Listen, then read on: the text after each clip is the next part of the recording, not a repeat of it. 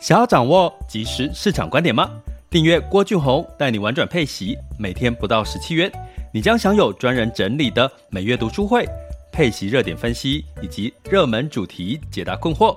不论你想通过基金、ETF、美股或台股打造你的现金流收入，我们都能为您提供支持。点选资讯栏的订阅链接，了解更多。让我陪你一起投资理财。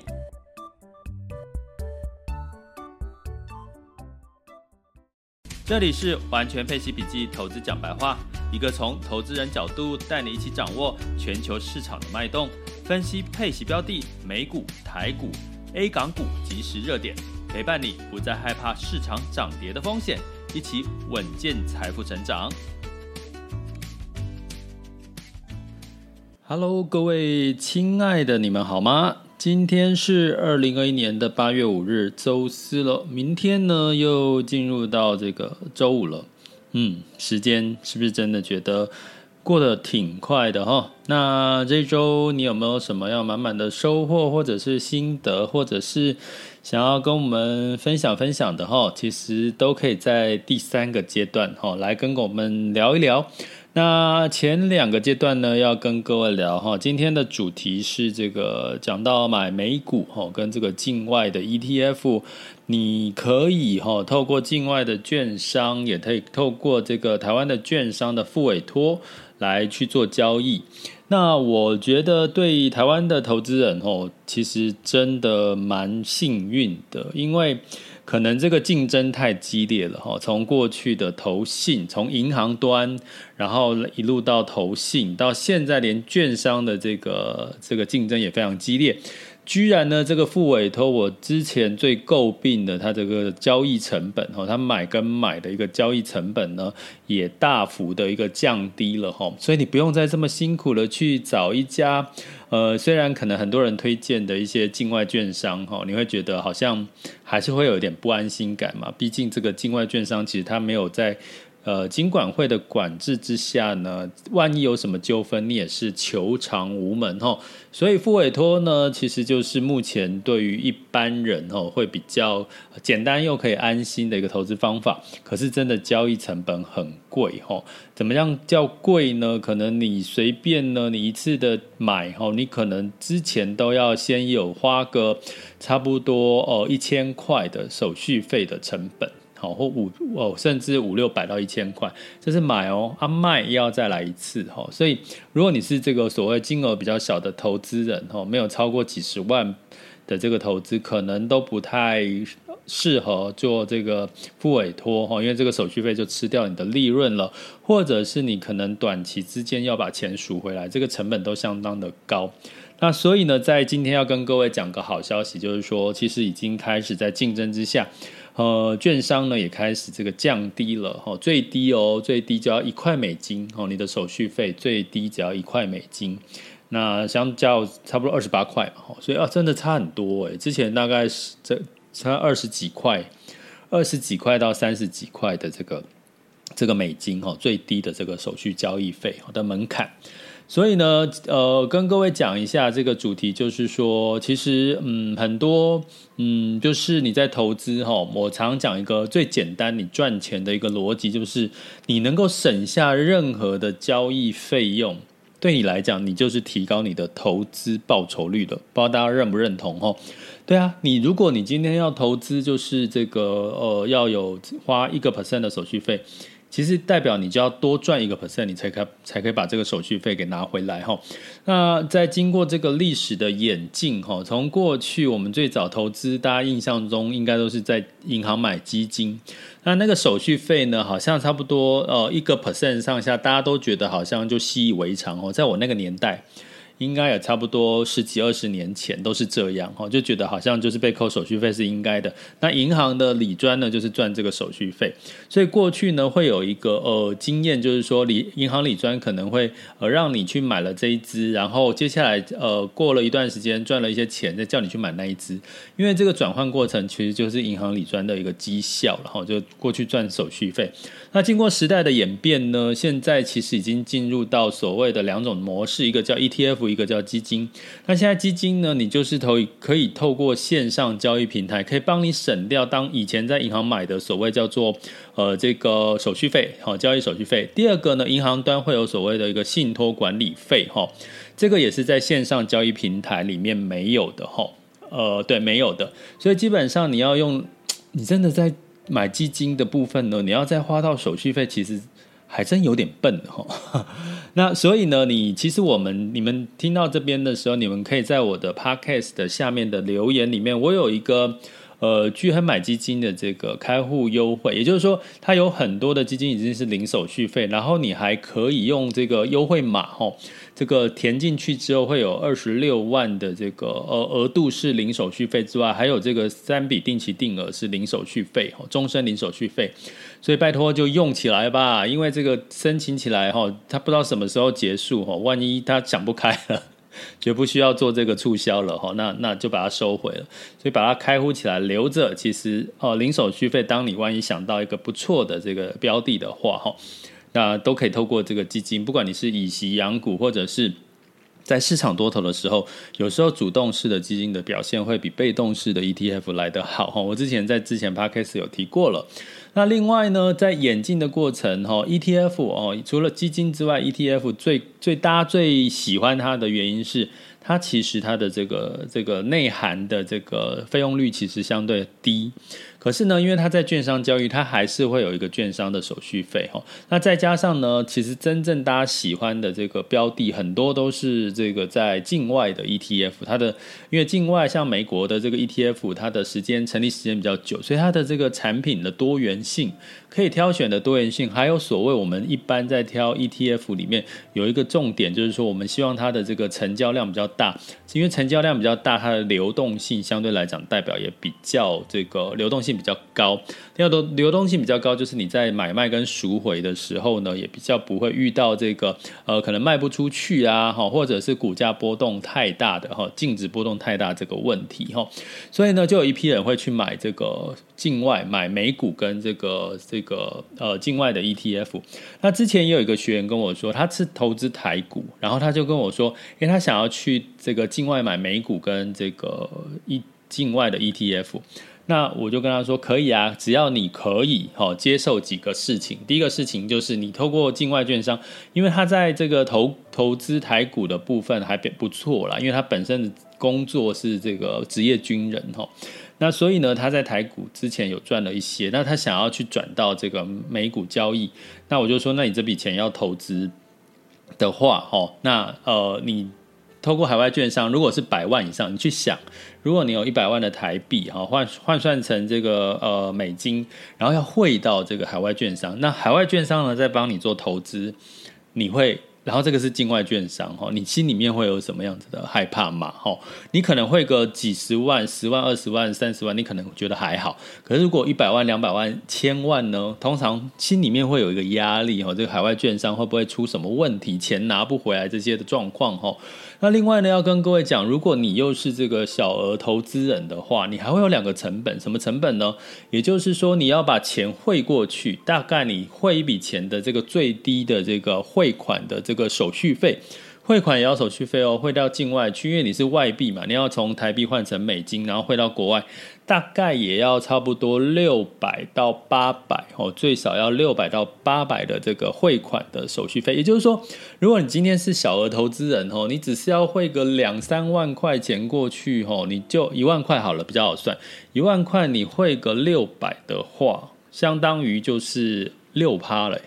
你的手续费就六趴，你就被扣掉六趴走了哈。所以如果你透过境外券商，你除了哈呃境外券商有一个好处就是说，它几乎现在你买 ETF 跟股票美股是零手续费哦，交易是零手续费，这是它吸引人的地方。可是呢，你如果金额太少，你汇过去，你要先先被。这个呃收掉这个六趴的这个汇款手续费哈，我刚刚讲一万，你可能就会被这个台币啊哈，就可以被扣掉六趴的这个费用嘛，六百块哈。所以再怎么换算呢？你其实投资美股跟境外，如果透过境外券商，你一定要比较抱持一个比较长期的心态，就是这笔钱你短期用不到。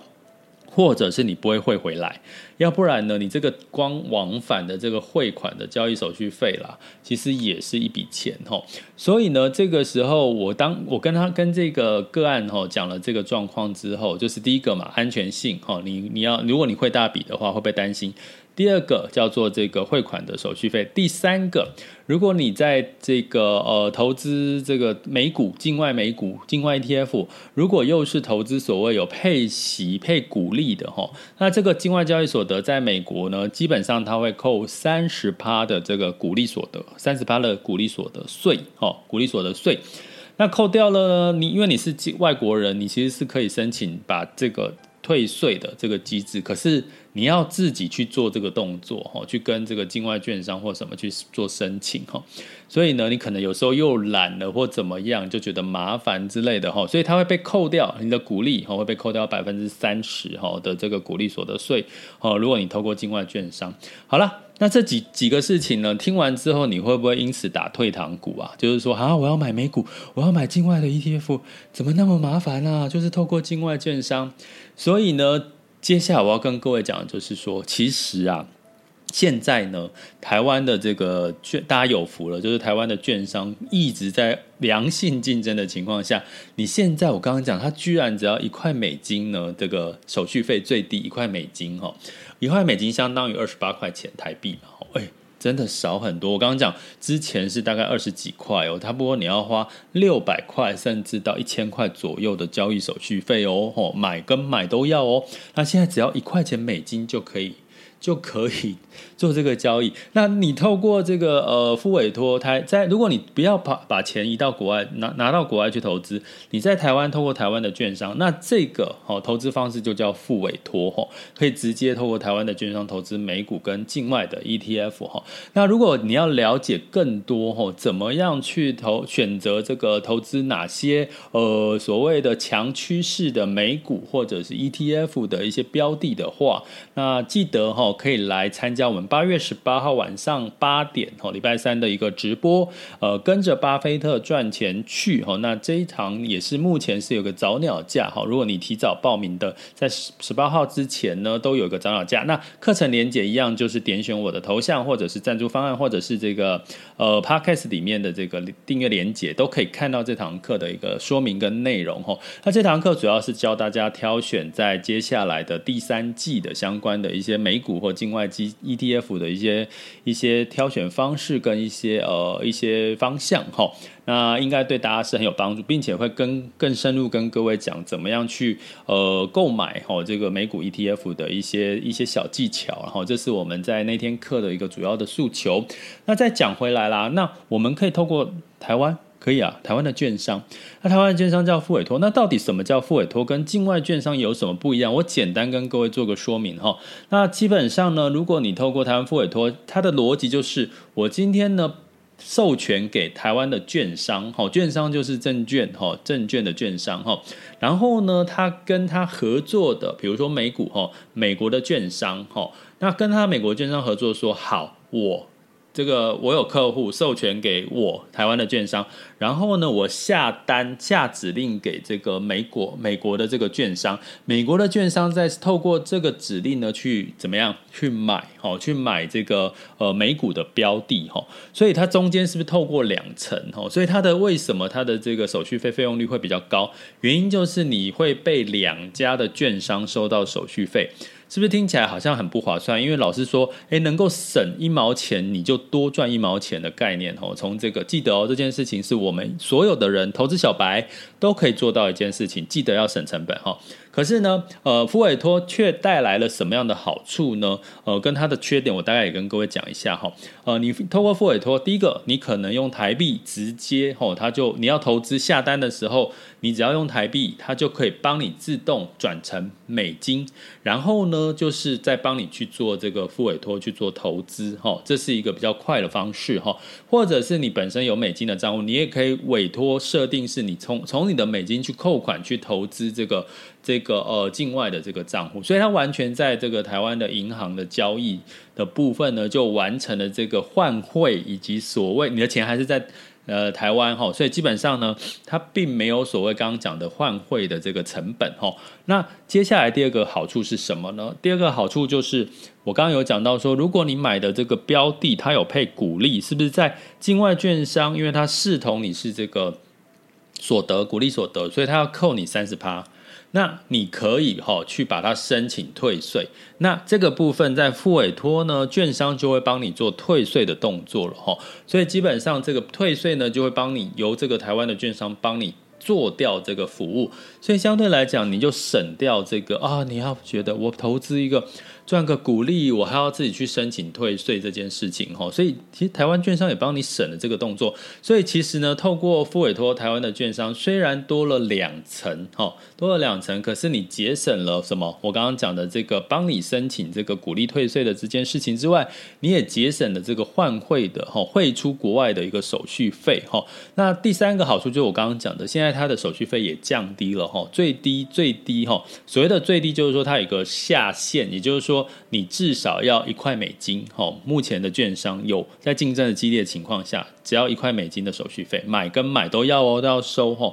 所以相对来讲呢，就就省很多，因为过去真的差不多，我刚刚讲就是呃二十几块美金这样子的一个数字，哈，所以这这些好处讲完了，那到底富委托有没有什么缺点呢？那简单来讲，富委托，因为既然是我们透过台湾券商去这个海外的券商买股票，但是我们并不是这张股票的所有权人哦。股票的所有权人是在券商，因为我们是委托他哈。那如果你透过境外券商，你去买到的股票，你实际上就是这家公司的股东。比如说，就像台股，你买了这个台积电，你就是透过券商买了台积电，你就是台积电的股东，所以你可能会参可有权利参加股东会议，然后领股东的赠品啊哈。那这样的权利换算下来，其实就是你要透过境外券商，你才是有同样的权利，包含你要参与这个打新，也就是说你要去抽签这个新股呢，也是要透过境外券商这样子一个条件，你才可以去抽签新股。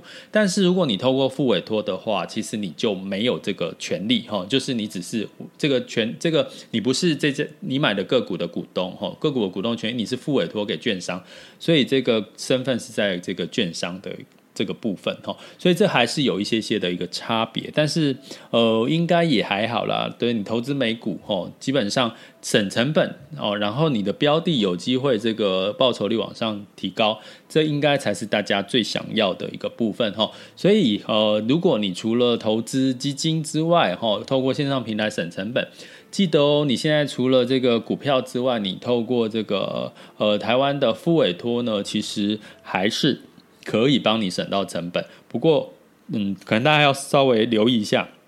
目前这些哈给你这个手续费比较低的这些券商，大部分它可以挑选的美股的 ETF 的标的呢，通常都比较少哈，还没有还没有太全面。那会不会越来越多？我想在这个竞争的趋势下，我相信这个会。会有越来越多的副委托的标的可以给大家选择哈，所以如果你是属于一般的投资人，或者是你每个月定期定额的话，那建议你哈，就是考虑这个成本，你可以，你就可以用选择这个交易成本比较低的副委托，一样呢，也可以达到你投资美股跟境外 ETF 的一个好处哦。好，那这个部分呢，就是我们第一阶段简单跟各位讲。那如果深入的了解，你找到了这个购买的方式跟省成本的方式，关键是你要买哪一些的个股，美股哦，或者是境外的 ETF，到底市场是不是还是有利于美股哈，或者是其他的标的？所以我们在八月十八号的这一集的这个呃开放的付费课呢，其实呢跟着巴菲特赚钱去，我们是去。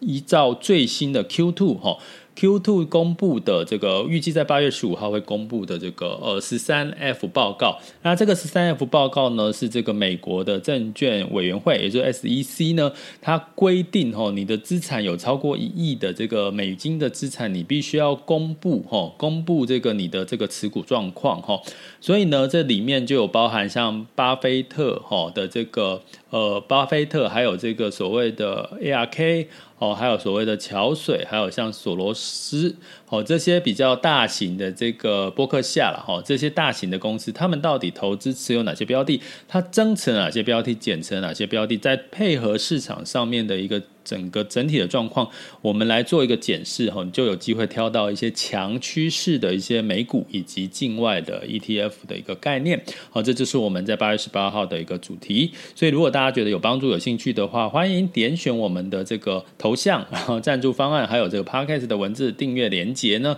都可以看到相关的这个报名程序哦。好，接下来进入到我们二零二一年八月五日的全球市场盘势轻松聊。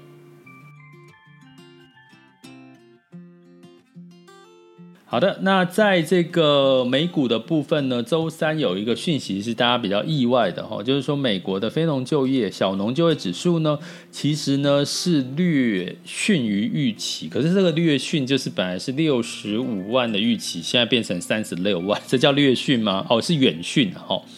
其实是真的是低于预期很多哈。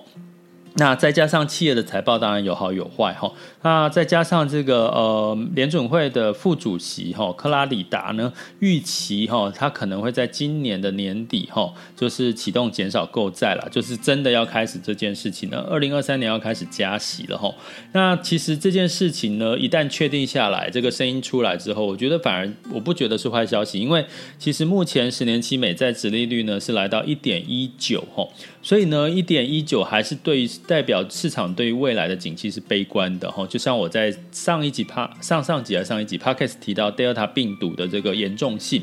那所以大家是悲观的情况下，这个美债殖利率也持续维持低档，它最好最理想是在维持在一点六到一点七左右哈。那它代表的是大家对未来的景气是看比较看好的哈。所以呢，最近的这个你要观察景气的状况，其实可以看美债十年期殖利率有没有呃，就是往上到一点六、一点七哈，这个是可以参考的一个指标。那所以呢，这样的一个情况，道琼 s m p 五百呢分别下跌了零点九二跟零点四九，纳斯达克呢上涨了零点一三个百分点哈。那欧股呢是全面上涨的哈。那当然是我有跟各位提到几件事哈。欧洲的几个利多消息是它的经济数据还不错，然后它的这个企业获利还不错。然后呢，企业的诟病题材是最近发生在它的生技医药产业哈，生技医药产业的诟病题材在欧洲呢持续有一些案子在发生。那欧洲过去历史的经验就是，当它的这个呃诟病的题材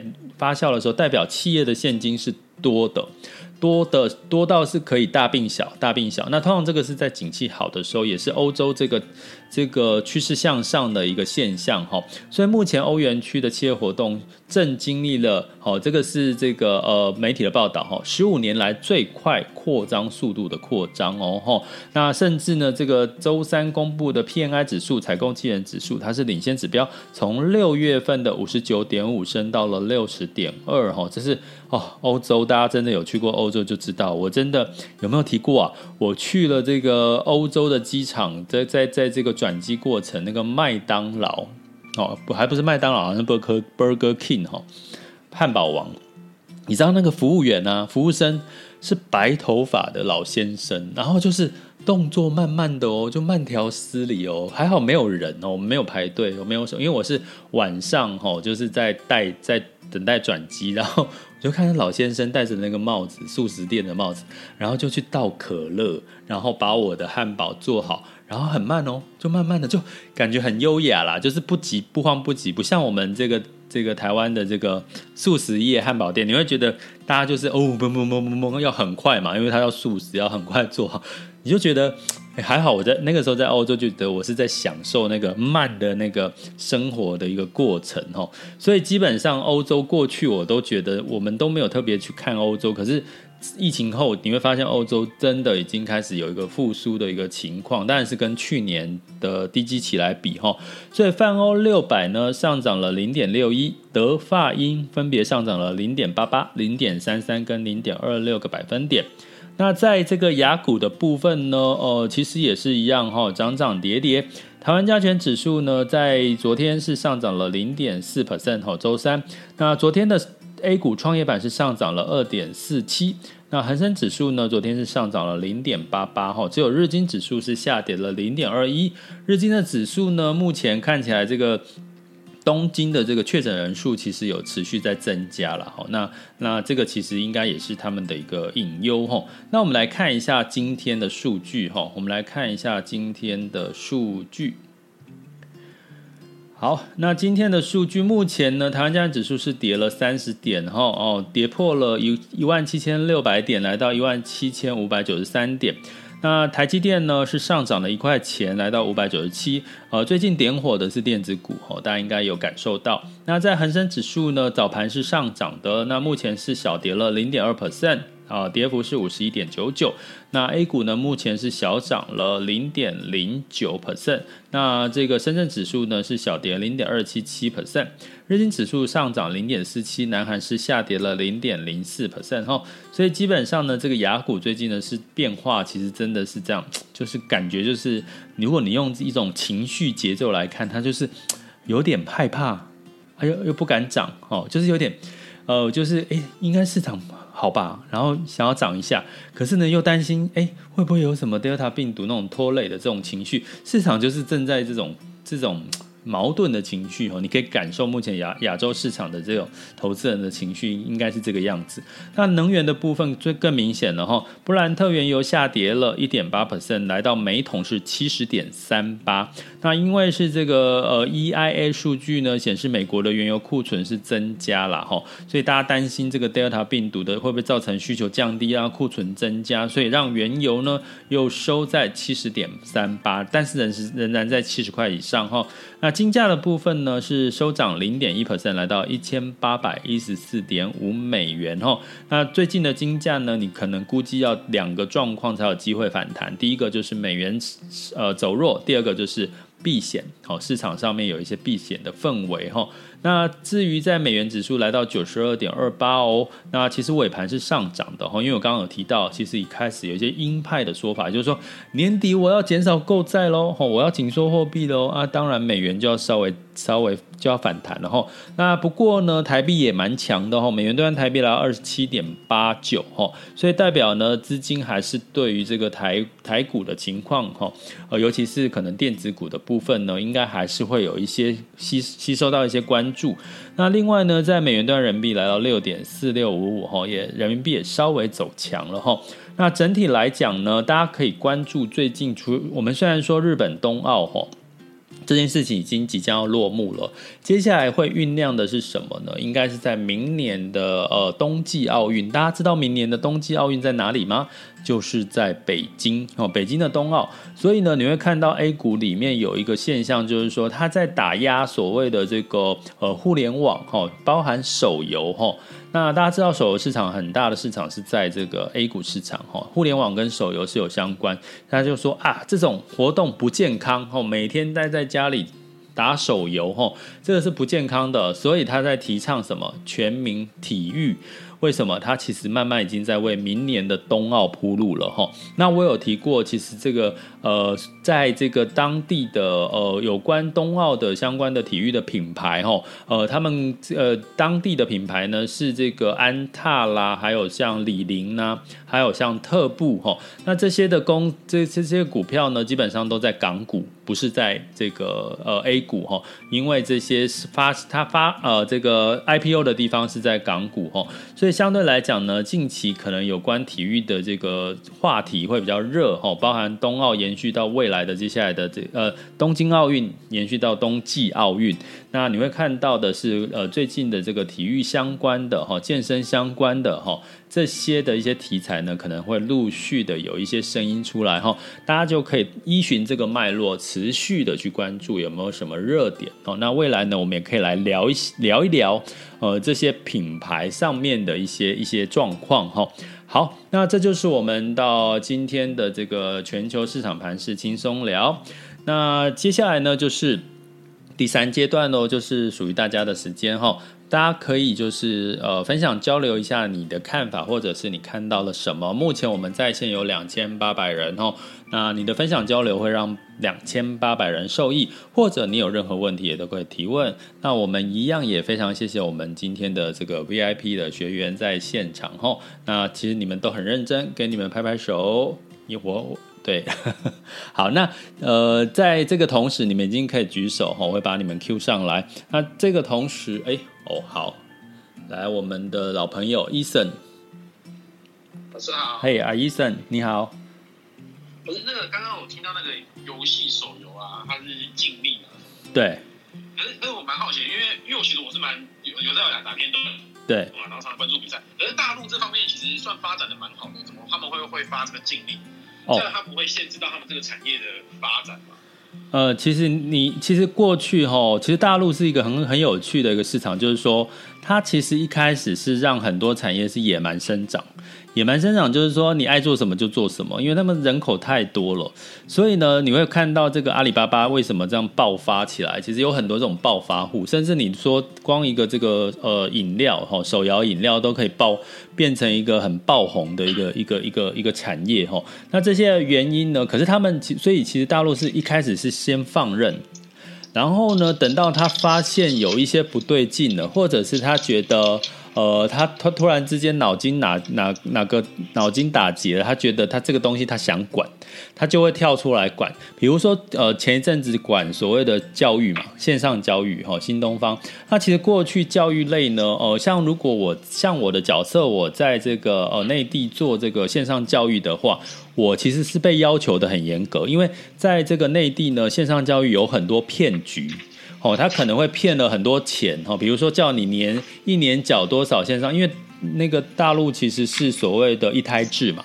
所以呢，他们很爱他们的小孩，因为只有一个小孩，所以呢，他们会很愿意投资在这些小孩身上，所以很多的这个线上教育就用这一点，比如说就叫他先付一大笔钱，然后最后呢，这些线上教育就突然倒了。好，这种纠纷在过去很多，所以那个时候其实。那个大陆还没有在管这些事情哦，那反而是在呃后来这段时间才开始在在管制这些事情，线上教育。那所以手游它过去也是野蛮野蛮增长了一段时间之后，其实他们也不管。可是当他们真的要跳下来管的时候，他们其实就会就会这个政策就直接下达下来，那个速度是很快到让你前面完全没有任何绩效可以去去。去看到这些事情，所以我觉得啦，最近的这个打手游的状况，因为他们打手游的，大家知道，年轻人，你也你医生应该也知道，其实一疯狂下去，你是几乎很难去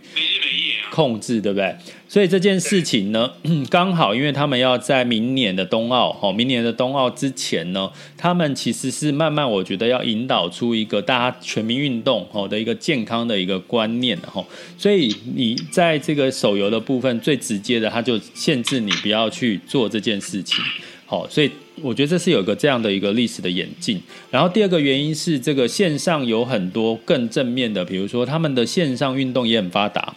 哦，他们的线上运动有像有一个软体叫 Keep，如果你们可以搜寻那个 APP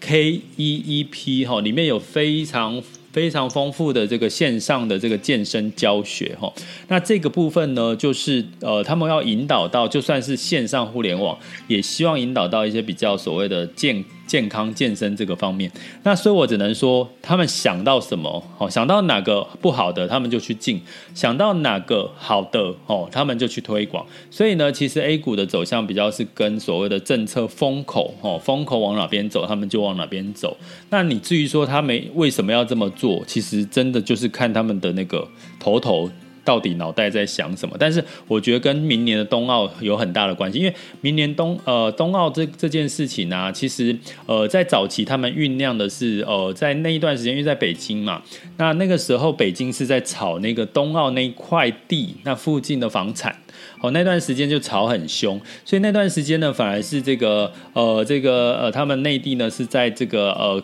打打压所谓的房价这件事情，所以。我觉得就是哪一个时间发生什么事情，他们就去 就去，就好像打地鼠一样。哎，这边突然发发现一个问题，他就打他；这边发现什么问题，他就打他。那目前我觉得跟冬奥有关系。那所以这个持续的状况，我刚刚讲冬奥是明年年底嘛，因为冬季，所以基本上这个体育相关的这个类股，应该会是在明到明年之前都会有一些话题。对，那手游当然就是在这段时间会被会被打压，可是。打压不代表就是长期它就